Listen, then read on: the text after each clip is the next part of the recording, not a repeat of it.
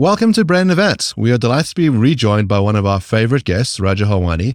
He's one of our favorite guests because we did a book with him, which you can uh, buy if you go and have a look in the link in the description below.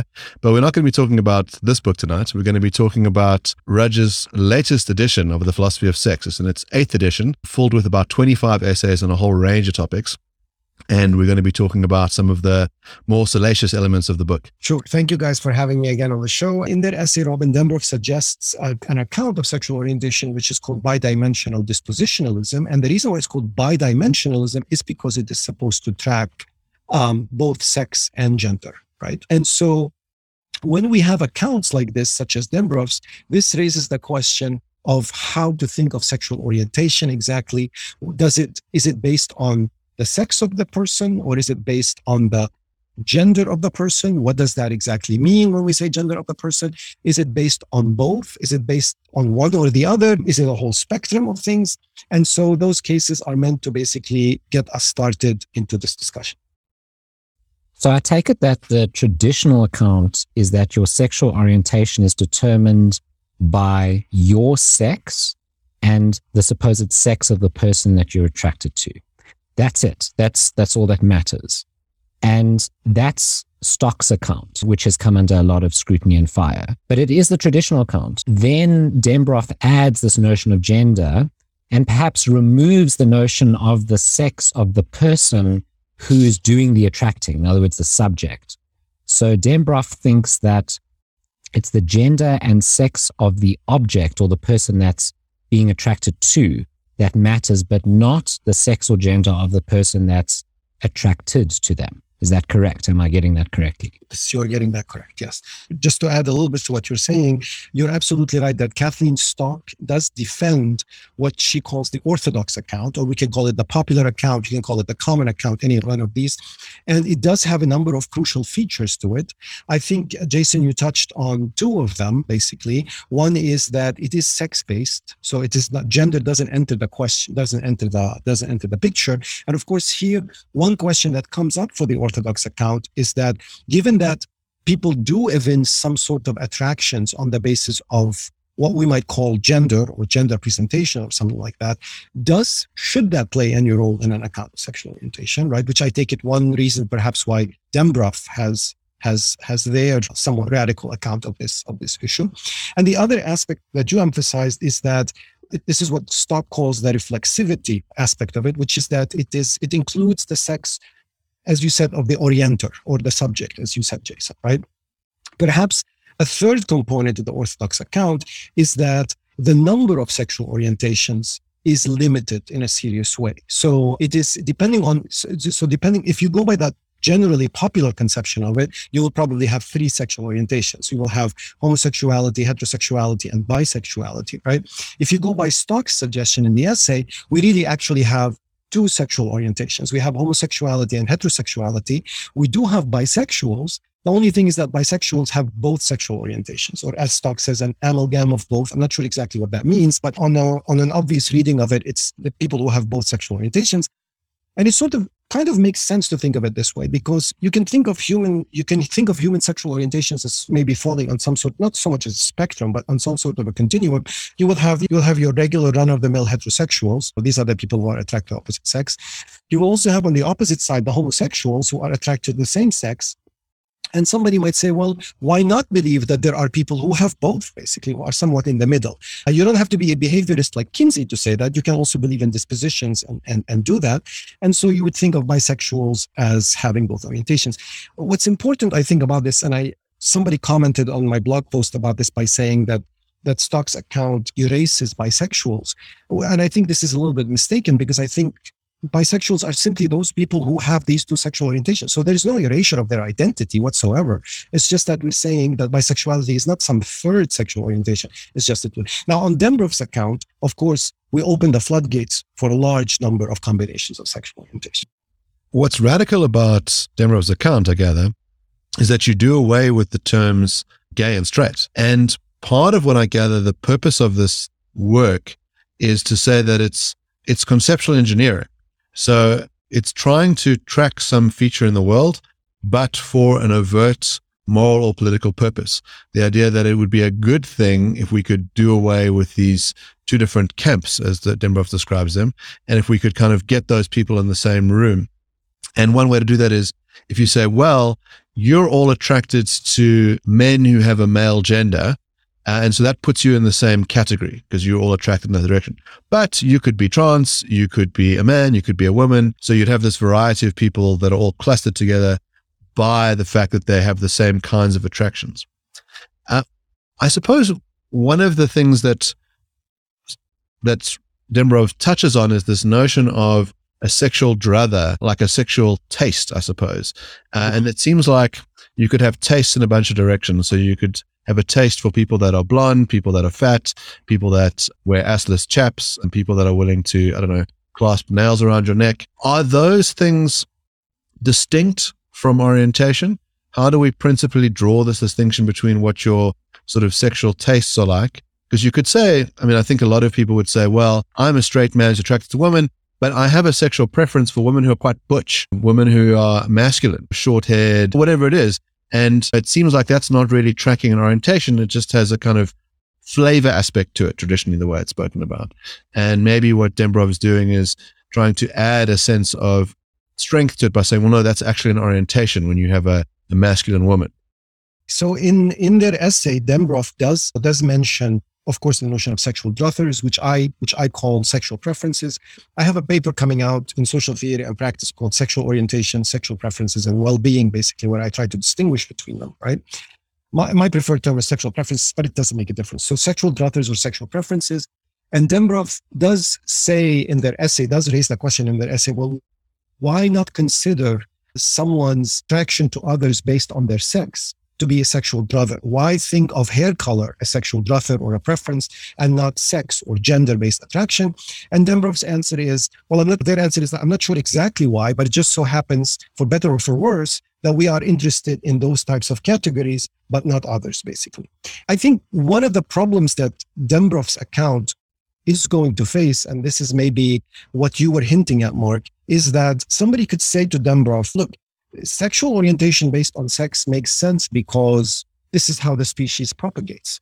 Uh, from an evolutionary perspective, we could see why desiring someone of the opposite sex makes sense, right? And so because n- nature made it such that we would find sexual intercourse pleasurable so that we can so that we can reproduce. I'm sure a biologist will nitpick with the way I said it and the terms that I'm using, but basically that would be a, a kind of rough story. And then the person would go on to say, when it comes to other sexual orientations like homosexuality, for example, we can give various explanations for it. We can either try to account for it in evolutionary terms or we can account for it in some other terms. Um, so, for example, and this is something that often occupies me, it is it if if homosexuality had nothing to do with heterosexuality from an evolutionary perspective, right? If there was no connection between the two somehow, it would be a very striking fact that gay men are just crazy about giving blowjobs. Basically, I mean, why why would you be attracted to another male's genitalia and various body parts, right? Why not? Why shouldn't the main attraction be to somebody's backhead, for example, right? The fact that sexual, and of course, this is not to say that every time we're sexually attracted to someone, we're attracted only to their genitalia, but it is to say that attraction to genitalia makes a big, you know, big, big gay men are attracted to other men's assets, basically, not just their penis. So it's, it's, it would be a striking fact that this area, this erogenous zone, basically is a, is a locus of attraction for gay men if it were not somehow connected to, to, to heterosexual orientation. But anyway, setting that aside, Someone can say in response to a position such as Dembroff's, I could see why sex-based attractions make sense, right? But but you have not made the case why gender attractions are supposed to be subsumed under sexual orientation when there is the way that we can account for them as a sexual preference or a druther, basically. And I don't think Dembroff has done a good job in their essay of removing that doubt. And this is a doubt I think that Stock capitalizes on in her essay, which is where it's trying to, because she tries to argue how the Orthodox account can easily account for cases. I don't know whether easily is right or not, but what she tries to do is to say that the Orthodox account can can account for this. So, for example, if you have someone who's attracted to someone else who's male, right, uh, but who is gender non-binary, one can say this is not a new sexual orientation, right? This is either same sex or opposite sex sexual orientation, but with a particular preference. namely that the other person's gender presentation is doesn't doesn't cleave to any of the of the prevalent gender presentations prevalent in society. And somebody can go on to say, there's nothing surprising about this. Because when we look at homosexual orientation and heterosexual orientation, we do indeed see a lot of variety among among people who with, with such sexual preferences. A gay man, for example, might not be attracted at all to bald guys, right? Whereas another gay man could be attracted to bald guys long hair, and you can multiply the examples. So I think this is one issue for an account such as Dembroff's, which is why not account for gender-based attractions as some sort of a preference, and why make them into into sexual orientations. Of course, Dembroff would say because there are there are ethical or political reasons why we want to do this, which we can go into if, if, if we necessary. So just, I, I just say this because I, am not saying that Dembroff is bereft of answers. They could have answers in response to these questions. So a challenge for Dembroff's account is when there's cases where perceived sex and gender pull in opposite directions and perceptions are muddied. So the kind of cases that I have in mind are suppose that I believe that I'm homosexual and I am married to a man, or at least a person I believe is a man. Uh, we've dated for many years. We've had sex many times. I've seen this person's penis. They've said nothing to me to indicate that they're not a man. And one day, this person declares to me that they are not a man. They are gender fluid. So sometimes they identify as a man and sometimes they identify as a woman. And this has been going on for some time. Now, what is happening in this situation is, is my sexual orientation still gay? Have I been gay for until this point, and from this point onwards, it changes? Or, or unbeknownst to me, have I not been gay the last few months while uh, my husband, or at least believed this was my husband, was was self-identifying as gender fluid? The point is, these seem like very difficult questions for Dembroff to answer, very easy questions for Stock to answer, right? So Stock just says, is this a male bodied person? Yes or no? If yes, then I'm gay. If no, then I'm not. Dembroff has some very difficult questions to answer about this case to adjudicate one way or the other. And that seems like a weakness for Dembroff's account. Yeah, it does seem like a weakness. So one of the things you're bringing out in your case, Jason, is that in the interesting case, Jason, is that someone's sexual orientation can actually change a lot depending on the changes in the gender identity of the of the other person. But one thing to notice is that this is not this is not an issue just with Dembroff's account. It is also an issue on the on the on the Orthodox account. So, for example, suppose I'm gay, but I'm dating someone who's, who's a man, basically, and the man also decides to to change to become a woman, right? And I continue to be dating that person. Suppose the person does, they do sex reassignment surgery and so on and so forth, and I'm still in a relationship with that guy. The question becomes, what happens to my sexual orientation? right and there are you can give different answers to it you can somebody could say i think plausibly somebody could say well we cannot simply answer that question just based on that one case. We have to also see what happens to your pattern of attraction to other people, right? If you're still attracted to guys, other guys, then you're still gay, but you are still with that same person out of various other reasons, such as because you love the person, because you have a history with that, blah, blah, blah. So I don't think the case that I just raised is exactly parallel to the one you raised against Dembroff, but I did want to to bring out the the the point that even on the Orthodox account, you could get some question marks depending on the kind of case. And also on the Orthodox account, if I change my gender, I will change my sexual orientation.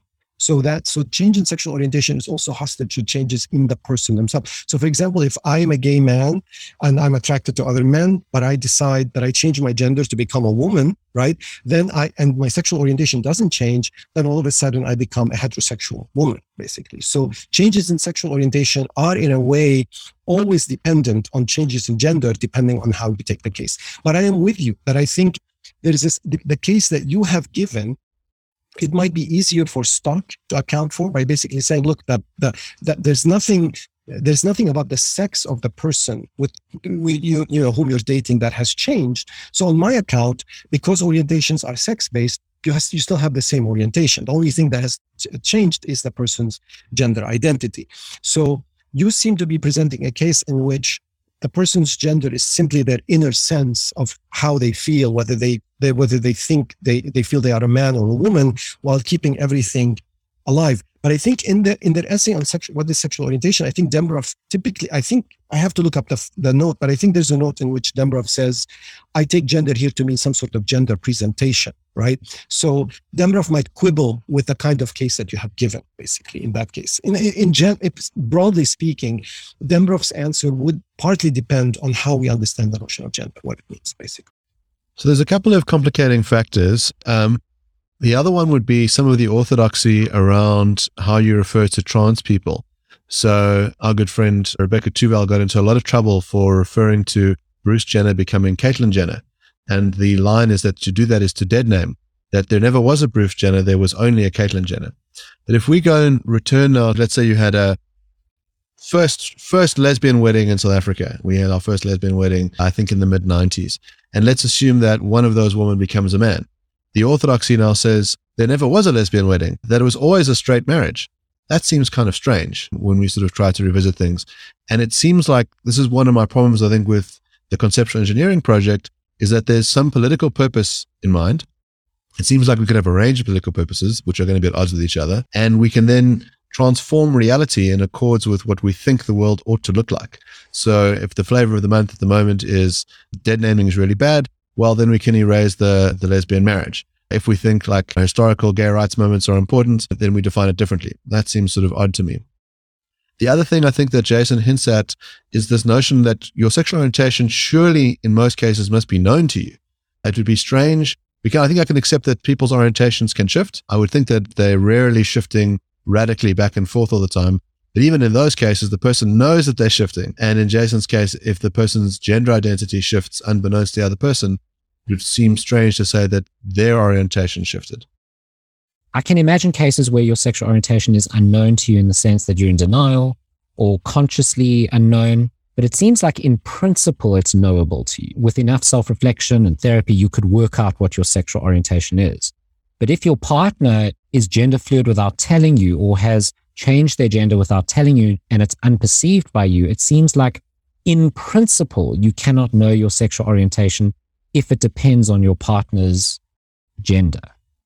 Yes, I mean, uh, I think I think that's a I think that's a that's a very good objection. One way of insisting on a certain notion of gender, such as gender presentation, for example, could get around this because somebody could say, well, look, if gender presentation is another part of the basis of sexual orientation and not just sex, then we allow the person to know what their sexual orientation is based on not just the sex of the other person, but on how the other person gender presents also. And so that might get away, get around some of the difficulties that you guys have mentioned. The dead naming thing, and I'm not I, I, I, I've heard of, of course, I know about all these objections to dead naming and so on and so forth. One of the things we have to keep in mind is that a lot of those objections sometimes come from, from like from popular culture, from people who just basically knee jerk object to certain things and so on and so forth. So we don't expect them to say to show the kind of nuance that we would expect philosophers to show, right? But I can I can imagine a philosopher basically arguing that look, when we talk about these things, we have to distinguish between normative claims, ethical claims, for example, right, and metaphysical claims. And I think, as a matter of fact, I think the conflation of the two has been dogging this whole discussion of gender. I think the motive for wanting to deny this might be based on some sort of misguided notion of deriving an ought from an is, basically. In other words, just because sex is binaries, the sex is binary, I'm not sure what follows about our treatment of fellow human beings, fellow trans people, fellow cis people, and so on and so forth. But anyway, to go back to the dead naming issue, somebody could make the argument that look, as a as a matter of ethical or uh, moral respect of somebody, somebody, right?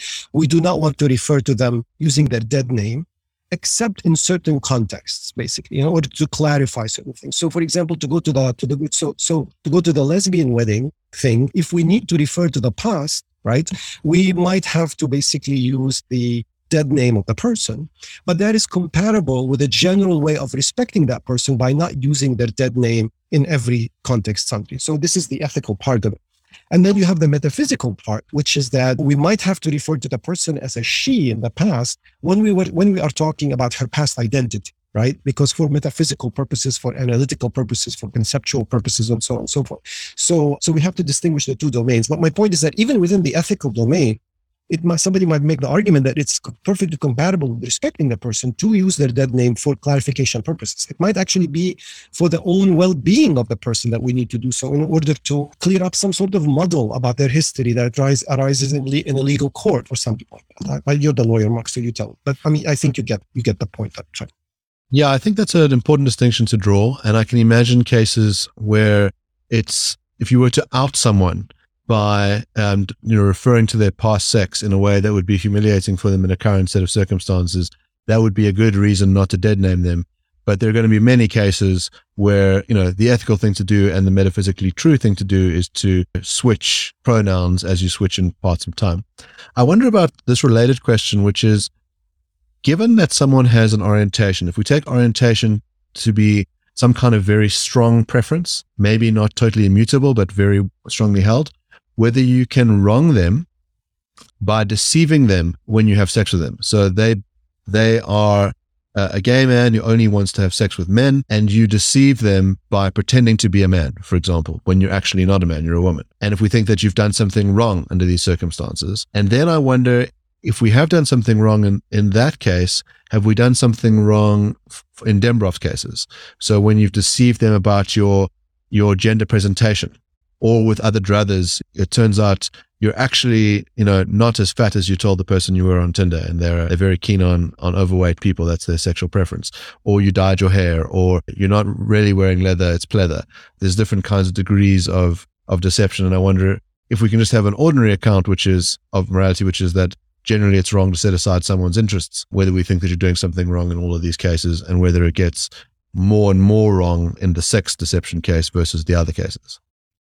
Just to just to clarify something earlier, Mark, when you said you can deceive someone about whether you're a man or a woman, what what kind of what is the method of deception that we're talking about here? I mean, what do you have in mind by like gender presenting as a man, but you are actually biologically speaking, a woman, or are we talking here simply about, for all intents and purposes, looking exactly as a as a man, but somehow you have an inner sense that you are a woman and you don't disclose that? Which type of case are we talking about? Yes, it seems like you could have two kinds of deception. There's a great um, film called Madam Madam Butterfly, where uh, the lead character falls in love with someone who he believes to be a woman who is actually male. So I think just for clarity's sake, then we'll say when I say male, I mean biologically male, and let's say a man could be the the gender representation of it.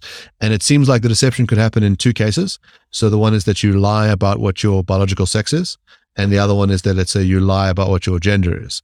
And it seems like if what Dembroff thinks could also matter for orientation is the gender, it seems like those cases of deception about what your gender presentation are just strike us as less bad cases of deception, but maybe I'm mistaken. So there's a nice essay in the philosophy of sex, which is by Thomas Mappes, and it's all about um, when it is morally wrong to use someone else sexually, basically, right? And Mappes basically gives a criterion of informed voluntary consent. So he says, anytime you uh, have sex with someone and you undermine either their either the voluntariness of their sexual acts. So, say, say rape would be an example of undermining the voluntary nature of someone having sex with you. Or if you undermine the informative aspect of, of their sex, that would that would be an example of an immoral sexual use of someone. Suppose two people hook up in a bar, right? And suppose suppose for some reason the guy doesn't want to have sex with any person who has donated a kidney in the past, right? You know, for some reason, they have this quirk. They just wouldn't have sex with somebody who has donated the kidney. And the other person that they meet and that the, that they have sparks with has actually donated a kidney, but the other person thinks that their medical history basically is nobody else's business, right? So whether they donated a kidney or have had uh, an appendectomy or whatever is, is, is covered by their privacy norms. So they end up having sex with each other, right? And and then they get intimate and they're in bed snuggling and having whatever a croissant, uh, a vegan croissant and coffee, whatever. And the guy says, Hey, by the way, I didn't tell you this, but I'm going to share something very intimate with you. I donated a kidney one time. but I like to brag about what they have done. I donated a kidney. And the other guy just flies into a rage. What? You've donated a kidney? That's relevant information. I never sleep with people who donated kidneys. Why didn't you tell? you know, So here we are. So here we face some sort of an interesting dilemma. On the one hand, we want, and that's what my students say all the time, right? They say the decision as to whether the person has been deceived or not depends entirely on what the person deems to be relevant information. So if I think that the relevant information is is whether somebody has donated a kidney or not, that's that's what should be ruled in basically as the relevant information. It's not an objective way of deciding the matter, right? But then you have you have other people who think that say who say that look, there are some objective, there are some facts that that it's none of other people's business to know about, basically. So the question becomes: Is knowing someone's sex or gender identity one of those relevant information or not? Now, it seems to be highly relevant, right? Because if I'm if I'm a gay man, I don't know why I keep saying if I'm a gay man. I'm a gay man, and I'm so interested. I'm so I'm interested in sleeping with with guys to whom I'm attracted. And part of what that means, it's a necessary condition, it's not sufficient, that they have, you know, the right sort of equipment. So if I meet someone who gender presents as a man, but turns out to be biologically a woman, and they don't reveal this to me early on, I think that would be a case of deception, especially if they do that knowingly, right? If they know that, you know, that they're, do, they're doing this. Now, I'm not sure whether Dembroff's account faces this issue in any way more so than any other account of sexual orientation. In other words, Dembroff could say whether you conceive of sexual orientation as based on both sex or gender or sex and gender or one or the other, there are always going to be ways in which one party can deceive the other party, right? And I am in favor of no deception in this case, right? So if I find out that my potential sexual partner's preference is for this and that, and I might be coming across, now I don't know whether Dembroff would say this, but it seems to me that their account is perfectly compatible with something like this. And I come across as potentially being something that the other person might not think I am, then I might have some sort of moral obligation to disclose to that person, basically. So in other words, Dembroff's account doesn't necessarily seem to shoulder this issue in any heavier ways than, than other accounts, I think. So something very interested and related to Mark's question or objection is this question of self identification. So if I self identify as having a certain gender, A, can I be wrong? And B, is it okay for others to point that out? And there's a fantastic essay in your latest edition by Ozturk about this. And you mentioned this distinction between metaphysics and ethics earlier. And in that essay, th- that distinction is drawn out explicitly, but I think in the wrong way. So I wonder if you can talk a bit more about that and I'll have some follow up objections.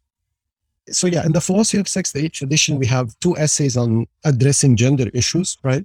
One is Katharine Jenkins, which seems to be specifically about the metaphysics of it. And then you have Ozturk's essay, which is about the ability to, which is Ozturk's pushing a little bit against the idea that people have what is called a first person authority over their over their gender identity.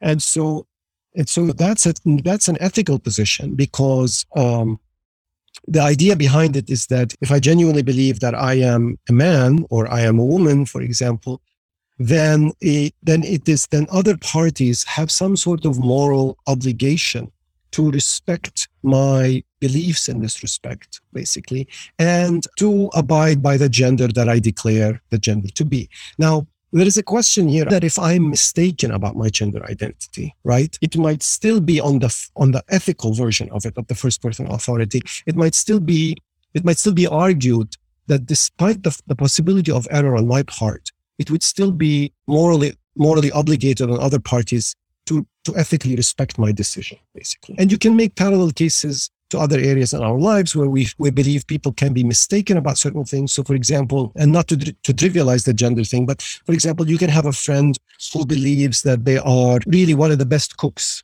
among the group of friends, basically, right? And all the friends in the group know that he's a good cook, but he's not nearly as great as he thinks he is, right? But still think that perhaps it might be the kind thing to do to basically go along with the idea that he's the best cook. Now, I can see opposite arguments, of course, having to do with the duties of friendship. You want to say to the person at some point in some manner, hey, tone it down, you're not that good of a cook. But, you know, you can see one argument as to why we want to respect their view on this, even though um, they might be mistaken. So anyway, putting this issue aside, you, so you have Burkay, Ozturk's essay in which he basically argues that when you look at other identities other than gender identities, you look at religious identities, you look at political identities, we don't seem to have a problem with people arguing with the person who claims that identity, right? And so he wants to say, I don't see any principal difference between those types of cases and the case of gender identity, right? But of course, part of what Burkay, part of what Burkay wants to argue in this in his essay is just because in principle somebody can reject a certain identity doesn't mean that the mode of rejection and the conditions under which somebody can reject an identity are just a free for all basically. And i think he outlines three conditions that such rejections must adhere to all of them all three not one of the three or two of the three in order for the rejection to be morally permissible such as not causing harm respecting the person's privacy and doing it with dignity rejecting with dignity basically so I'm not sure, Jason, whether that's answering your question or, or whether or you want me to say more. Yeah. No, I mean, that does answer my question. What I'm very interested in is the kind of case that arises in a very popular television series. It's called Sex Education. It showed on Netflix recently, the second season. So one of the characters, I forget his name, he falls in love uh, with a female bodied person who identifies as gender fluid. He identifies as heterosexual. Um, and he wants a relationship with what he takes to be her. And this, they say to, to him, I don't want to be in a relationship with you because if we were in a relationship, this would be a queer relationship. And you don't see, which would make you queer. And you don't see yourself as queer. You see yourself as a cisgendered heterosexual male. And, and he accepts this. But I wonder whether he should so it seems to me like in that situation, he's facing exactly this problem that Ozturk raises, which is if if he rejects their gender identity as gender fluid, he has committed a faux pas. He hasn't respected these three conditions. It may it may impinge upon their dignity. So he he can't point this out. And and and in in the series, that's exactly what happens. He he doesn't point this out. But it seems like the gender that matters here is the gender that is perceived on his part, not the gender that they actually have. That's the gender that seems to matter for his sexual orientation. And the gender that matters is that he sees them as a her. He sees them as a woman. And so for him, it's no problem to engage in the sexual relationship. I, I wonder whether the gender that matters is the perceived gender rather than the self identified gender when it comes to sexual orientation. Um, yeah, that's a difficult case. So when you say the gender that matters, basically, matters to whom? Matters for the question of his sexual orientation. So there are a number of factors I think that are involved in this case. And one is the question of whether he would accept to be in a in a relationship that would adequately be described as queer, right? So that's one thing. Another question is whether he himself sees his partner as a gender fluid person while at the same time agreeing that she is female as a person right? So so one question is and i'm not sure what the i'm not sure what the details of the case is it could be the, the, the man in question basically agrees that his partner is gender fluid right? But that he also sees her as female and that his partner right his partner also agrees with that. In other words, his partner basically said, suppose his partner has embraced the distinction between sex and gender, right? So basically, she says, I distinguish more or less sharply between someone's sex and someone's gender identity, right? I do not deny that my that my sex is female, but I do want to claim that I don't cleave to any specific gender. I am gender fluid. So in that case, it will depend whether the whether the male partner, the guy partner in the relationship, has any reason to believe that his partner is not gender fluid. So that that is that that's that's going to become the question. Does he see any reasons in in in the person with whom he's dating to think that somehow sh- they are mistaken about their identity? Basically, if yes, then we are in a whole different ballpark, right? Then the, the questions that Ozturk's essay raises become become paramount. In other words, should he reject their identity? Under what conditions should he reject? But if if the guy has no reason to believe that if, if, if the guy has no reason to doubt that his partner is gender fluid, then I don't see the issue necessarily coming up as far as Os- Burkay's essay is concerned. If that yeah, he, I think he does, at least unconsciously, doubt their gender identity as gender fluid. He sees her as a her. And what's interesting to me is there's an interesting question whether he might be in a heterosexual relationship, but they might be in a queer relationship. So there actually might be two different relationships at play here. Well, probably not, because if we assume an objective answer to this question, one of them is going to be mistaken about it, right? So, assuming that, I mean, somebody could say, "Look, you can describe you can, you can describe the relationship in two different ways. I don't see a problem with that. That's fine. There might be an interesting tension there, but we can live with it. It's not a big deal."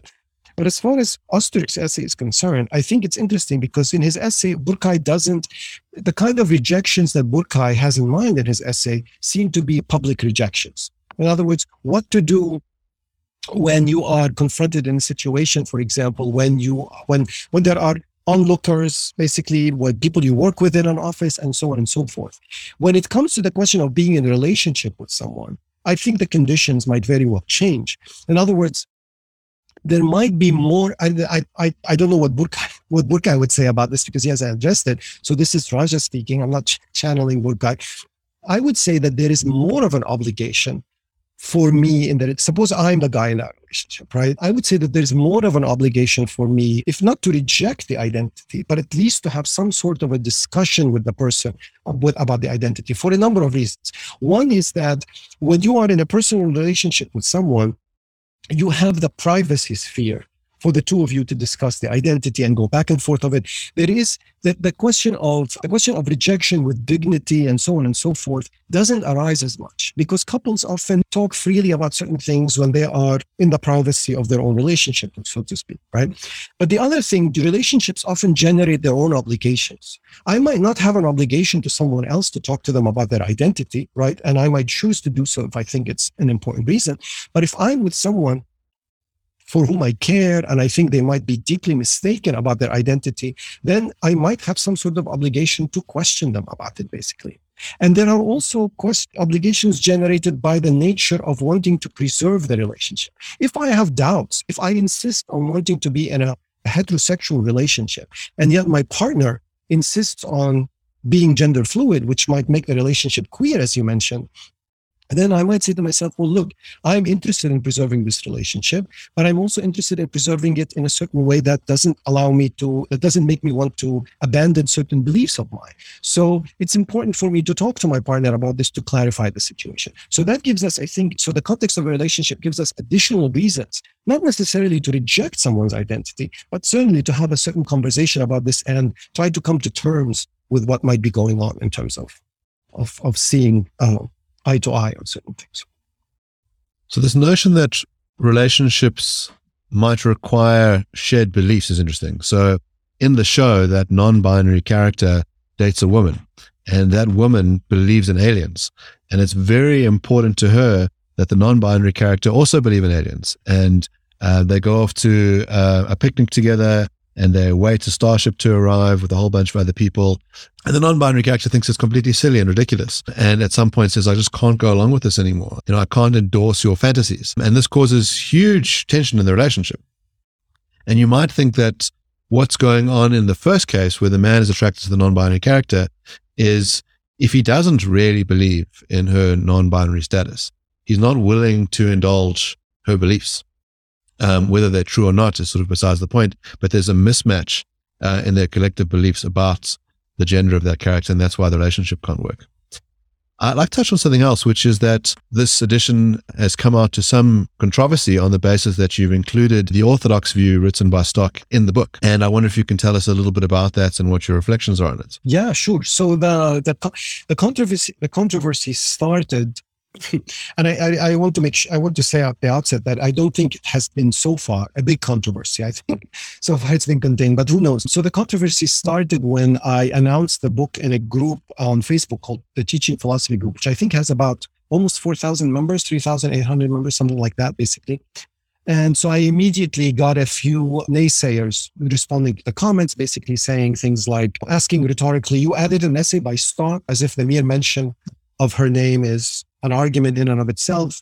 You had some other people chiming in and saying, What? An essay by Stock vomiting emoji or hard pass or things like that. And there were a couple of people who said, um, an essay by Stock, I'm buying the book definitely. So you got you got both sides of this thing where you have these quick bites comments in the thing that basically are neither here nor there basically. And i think there were some people who asked some interesting questions in the in the facebook thing. Somebody asking whether whether we would include for example well, whether we would ask our students to read essays by people who are racist or we would ask our students to read essays that are racist, that advance racist points of view? And if we don't, why is that? Why is the answer basically? Is it because we have all come to agree that racism is wrong, but then we would include essays by people who, uh, like Stock, for example, who might deny that trans women are women? And, and is the reason why we include such essays because the issue hasn't been settled, but there's still some controversy about it. But then along alongside of Twitter, uh, alongside of Facebook, I've come to realize that um, a graduate student at the University of British Columbia tweeted basically his outrage at the fact that this essay was included in the book.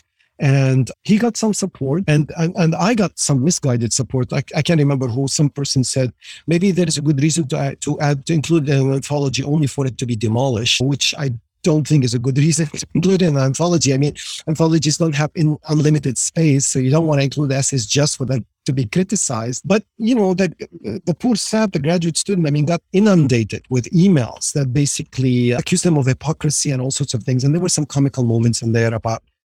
But I actually felt bad for him because a mob is a mob, kind of at the end of the day, and he's just a graduate student. It seems to me like if there's a position that's very commonly held, it's as Stock says, the orthodox view, which sounds correct. It sounds like a true description that her view is the orthodox view. It's the view that's been held traditionally for a very long time by the majority of people, and perhaps still today is. Perhaps not by the majority of academics, and perhaps not by the majority of people in women's studies or in sociology departments, but certainly in wider society. It seems important that that view be aired, perhaps not to be demolished, but at least to open a conversation where objections can be raised.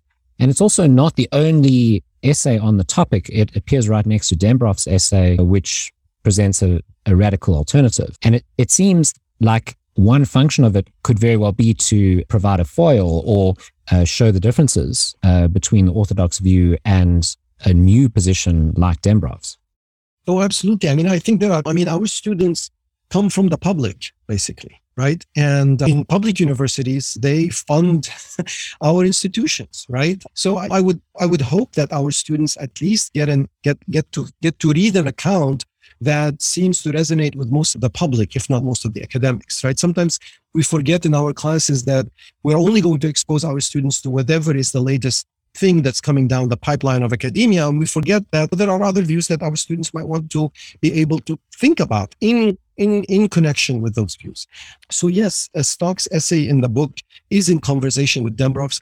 Actually, there was one comment on Facebook. I, I can't remember who put it, but somebody said, oh, I think the idea is uh, to juxtapose the, the two out of fairness and then followed by ugh or that's awful or something like that. And I'm, I mean, I didn't, I we didn't juxtapose them out of fairness. I'm not sure to whom the fairness is going to be, maybe to the students at best. But uh, but I don't see what's so ugly about this. I mean, yeah, I mean, suppose we put Stock next to the Dembroff essay so that the students can get to see how far academics have gone into this discussion, where we have a position such as Dembroff's that is very revisionist of the concept of sexual orientation, to the point where another philosopher has to come in and say, well, wait a minute, I, I don't see why we should abandon the orthodox view so quickly in light of this, right? So I think it's very good for the students to see both both views. And also, the essays are not the only two essays on sexual orientation in the books. They're, they're among of, we have an essay on asexuality, right, by, by Natasha McKeever and Luke Brunning. We have an essay on zoophilia by, by Kathy Rudy.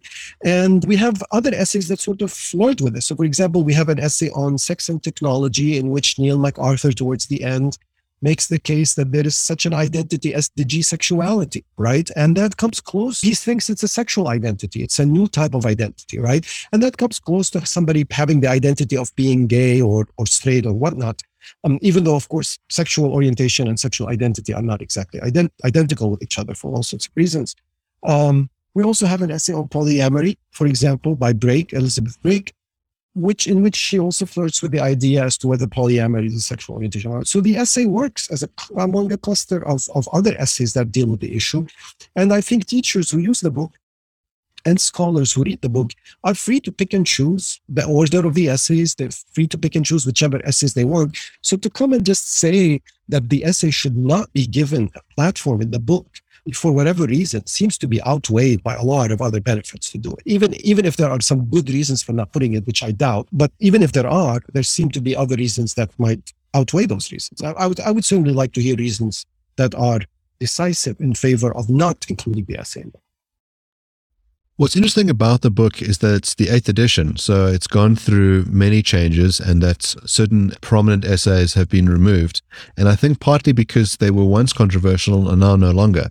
So, for example, there used to be a lot of essays around whether it is immoral to be gay or whether we should have gay marriage. And in some senses, I, I, think those essays have been excluded because it seems like there's some widespread consensus that there's nothing wrong with being gay and we now have legal gay marriage on this question around polyamory and sexual orientation, so there might be a political reason to want to describe it as an orientation, uh, which is partly that a lot of statutes will refer to protected classes of people like race, sex, religion, and also sexual orientation. The South African Constitution, for example, lists sexual orientation as a protected class. And that was the reason why we have gay marriage in South Africa was the idea is that you can't discriminate against people on the grounds of sexual orientation, so therefore you can't ban gay marriage. And that opens up room for things like the legalization of polyamorous marriage, people that want to marry multiple partners, on the grounds that it is also a sexual orientation.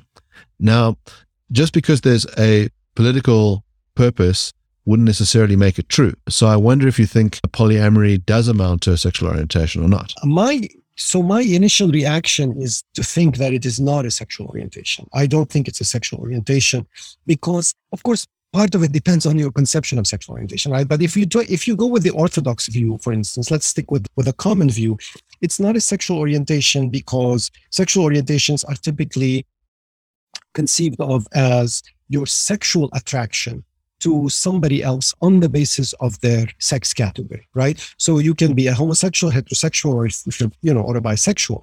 Polyamory as such doesn't seem to be about this at all. It seems to be about people wanting the option to be in multiple multiple relationships. And Brake has a Brake one Brake doesn't define polyamory in any specific way. She says there could be different forms of it and so on and so forth it seems you can have you can have someone who's a homosexual right who wants to be in a monogamous relationship and you can have someone who's a homosexual who wants to be in a polyamorous relationship.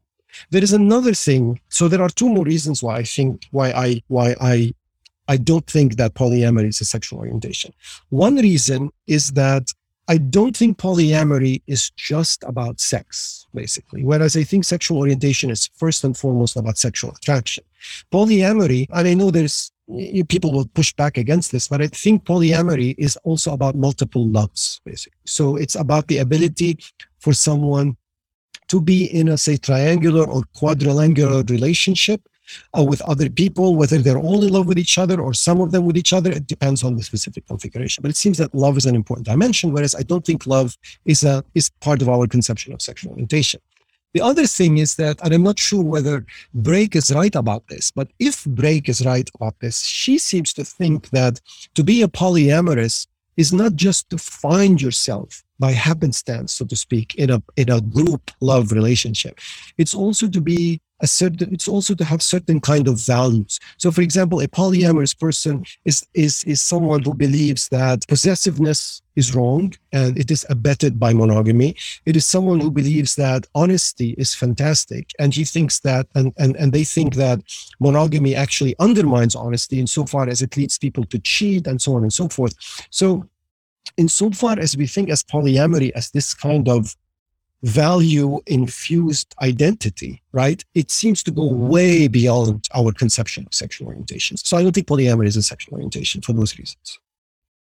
I think it's a very good answer as someone who does believe that polyamory is a sexual orientation. It's a very good answer because if you define sexual orientation purely in terms of sex, the activity and uh, the sex of the person that you're attracted to, together with your own sex or the orthodox view, then then you're going to arrive at that result. But at the same time, I want to deny what Brake is saying about polyamory being a choice of values. It does seem to me like to be successfully polyamorous, you're going to have to adopt a series of values. You're going to have to adopt an understanding around jealousy and possessiveness or non possessiveness and around honesty. That sounds right to me that to have successful polyamorous relationships, you would need to do that.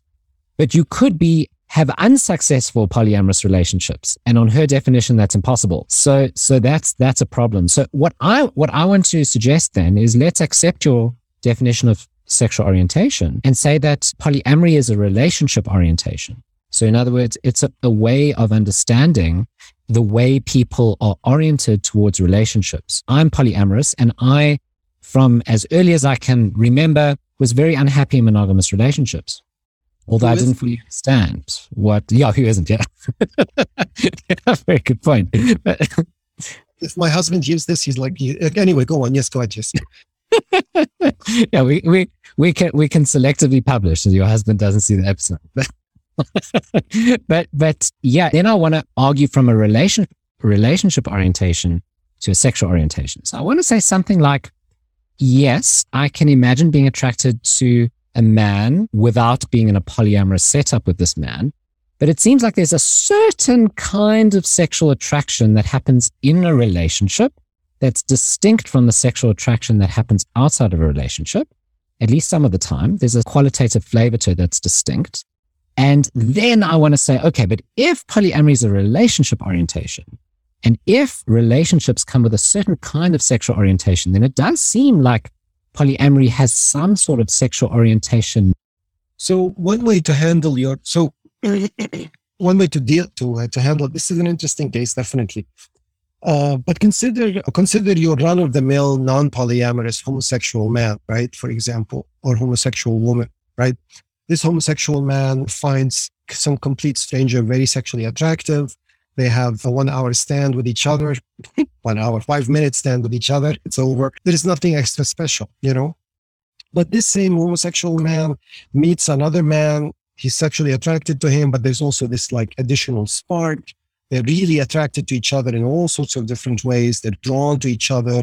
They like the conversation, level. When they have sex with each other, it has a certain flavor to it that you don't feel when you have sex with strangers completely. So that happens even in a non, even, even when you are monogamously oriented. That, that's not going to push us to say that monogamy is a sexual orientation. It's just going to basically say that sex with love or sex with intimacy or sex with affection has a different feel to it than sex with strangers. And I think you can say, you can take the same thing and apply it to, now I don't want to deny that somebody might have relationship orientation. Definitely. In, in this, certainly in this, I mean, you have a lot of people who, well, I um, maybe orientation is not a right word for it, but I'm not going to quibble about words. Somebody definitely, you have definitely people who would flat out reject any idea of being with more than one person, right? Whether they're being hypocritical or not is a different issue. So you can call them monogamy oriented, right? In the sense that that's where they want to be. That's where their heart's desire is, or they might feel revulsion at the idea or like deep anger at the idea of their spouse being shared with someone else. Right? Whether this is right or not is a different question, obviously, right?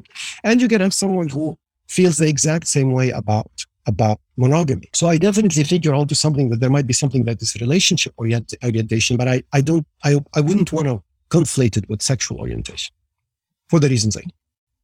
So you have claims of people being demisexuals or sapiosexuals. So the sapiosexual says, let's make an exclusive one. I'm only attracted to people who have brilliant minds. And the demisexual says, I'm only attracted to people who I love. Now, if those things are mere preferences, it's just like I'm only attracted to blondes, it doesn't play a role in sexual orientation, then we might think that polyamory is like that. In other words, I'm only attracted to people who have this polyamorous preference, or I can only be attracted to people when I'm in this mode of being in multiple relationships at the same time. It requires, you know, uh, a certain setup to be attracted. Then we might think that there's some sort of uh, weight to the notion that it could amount to an orientation. But it does seem that there's a slipperiness on what counts as orientation. We can either take this very strict view that orientation is totally limited to the sex of the person you're attracted to, or we open up the bounds and say, well, it has these other flavors to it, like your gender, like your intelligence, like the color of your hair. Yeah, I think so. This is this is this is a very difficult this is a very difficult issue, and I think there is no way around empirical studies about what people. And I think these empirical studies are going to be fraught with difficulties because how you frame the study, how you frame the questions, is already going to be inflected by what you think a sexual orientation is. So it's going to be an uphill struggle, basically. But my point is that at some point you need some good empirical studies about this that have to be replicated or done from different theoretical points of view and whatnot.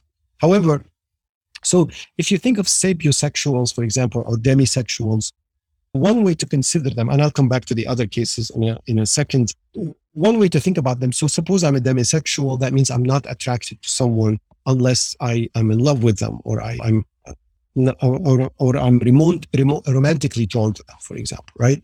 The, whether demisexuality is a sexual orientation in addition to homosexuality and bisexuality, and I'm again, I'm not going by Dembroff's view here, I'm, I'm going by Orthodox view.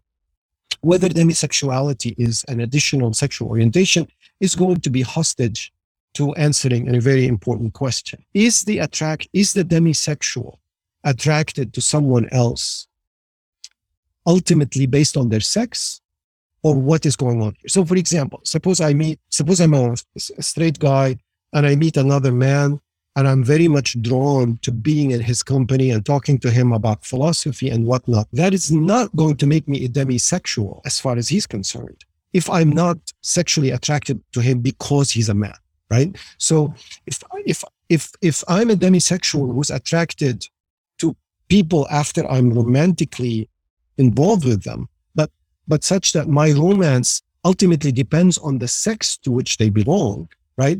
Then demisexuality is not going to carve out a new sexual orientation. It's going to be a subcategory of whichever sexual orientation. In other words, demisexuals would be either those homosexuals or heterosexuals or bisexuals who happen to have a certain kind of quirk in their sexual orientation, which is that they were they're not going to be attracted to anybody until they are romantically attracted to them first, basically. And something similar can be said about sapiosexuals, right? I think the difficult cases is not going to come from demisexuals and sapiosexuals. I think the difficult now it won't even come from pansexuals because pansexuals ultimately are going to be attracted to particular sexes or all the sexes basically, right? So they're going to be sex based.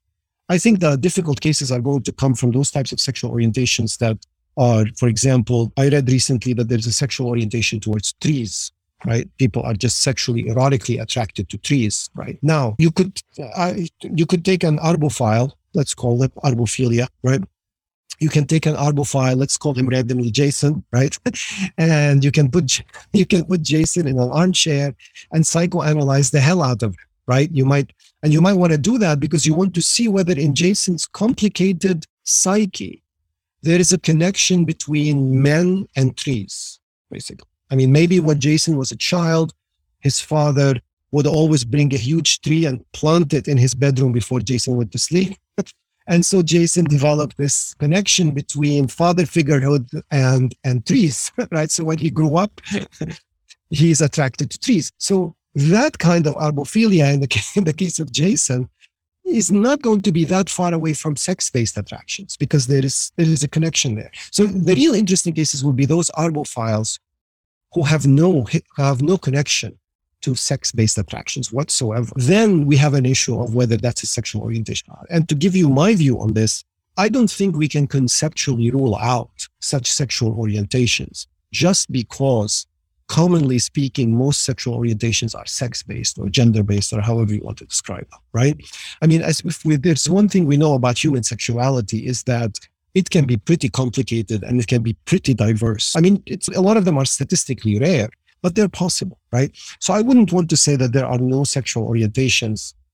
It's not possible to have a sexual orientation unless it is somehow sex based. I think we should leave conceptual room for such sexual orientations. And this is something that I find to be a, a problem with accounts such as Dembroff's and Stock's, in that I find them limiting in this way, right? Now, they might be limiting in a reasonable way because from what we know most sexual orientations seem to be like that i think it's pretty clear that jason has been hiding in plain sight he tells us that he's uh, you know homosexual polyamorous but i see that tree in the background and i see that very good looking woman on your wall jason i think you've been outed I've had this tree for since I was 21. So Long term I mean, relationship.